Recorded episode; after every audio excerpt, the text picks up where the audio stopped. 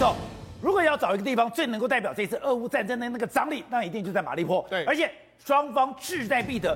你也可以看到，我觉得乌克兰人的这个军人，哎，对，你也太强悍了吧？是，哎，你已经有到了，在我如果看到他已经山穷水尽哦，对，已经有的人没有饭吃，没有子弹，已经不得不投降了。可是他们两边亚速营还有他们第三十六旅的这个长长官，对，两个人。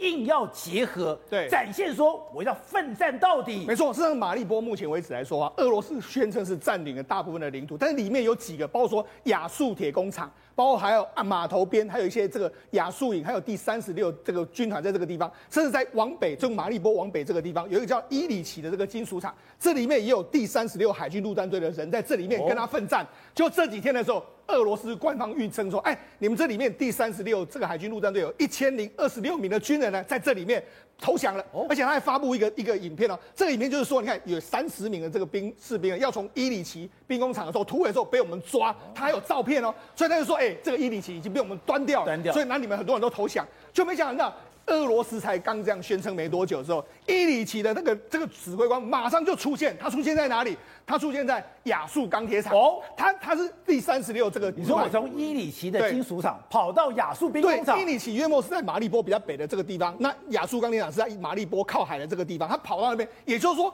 他为什么要现身跟这个亚速营的长官合拍呢？就说我们已经成功从伊里奇突围了，我们带了很多人来到这个亚速钢铁厂，所以不是俄罗斯官方说我们投降，我们根本就没有投降。所以就说这个就是一个，你看双方在这边宣传的一个一个战法。这战也打得太惨烈了吧？没错，那他还跟他联合拍。好，那事实上现在到底我们就讲嘛，现在最重要的重点就在亚速钢铁厂这里面。那亚速钢铁厂这里面来说的话，我们刚才不是讲嘛，俄罗斯说他们投降，就乌克兰的国防部国防部的发言人说没有，我们没有收到所谓相关投降的讯息。所以现在等于是进入所谓亚速钢铁厂。可是他不讲，现在对乌克兰不利的是，哎，刚才讲。这个地方是马利波，对，俄罗斯进攻，进攻了以后，我们看到这个白色区，这个区域里面，浅色区域里面是当时俄乌克兰控制的，对。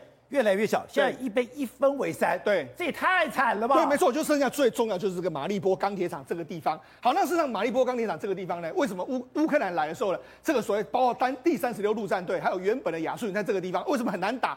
那我们就讲，这下面有密密麻麻挖了这个约莫六公六公呃六六层楼左右的，而且这个里面的隧道有好几十好几十公里，那不是好几十公里，这里面还有什么？还有包括说铁轨啦，各式各样的东西。人家这个包乌东的这个亲俄代表就说，这个地方是城中城。城中城，城中城的话，哎，你不可能在上面炸，炸上面做完全没用，你要下面去跟他们打。所以呢，事实上这几天的时候有流出一些画面，这是之前的这个乌这个车臣部队进到里面去之后，那他这么进到里面就好像真的是在隧道里面，在这个这个地下里面跟这些乌克兰的军队在，你看，这就是他们在里面作战的画面。这这下这是铁工厂里面，对，下面的这个可视角其实是相当相当小，而且下面的这个为为什么俄罗斯打不进去？因为这里面来说，你可能要用大量的夜视装备，或是用大量可能你要里面你要找到人都非常困难。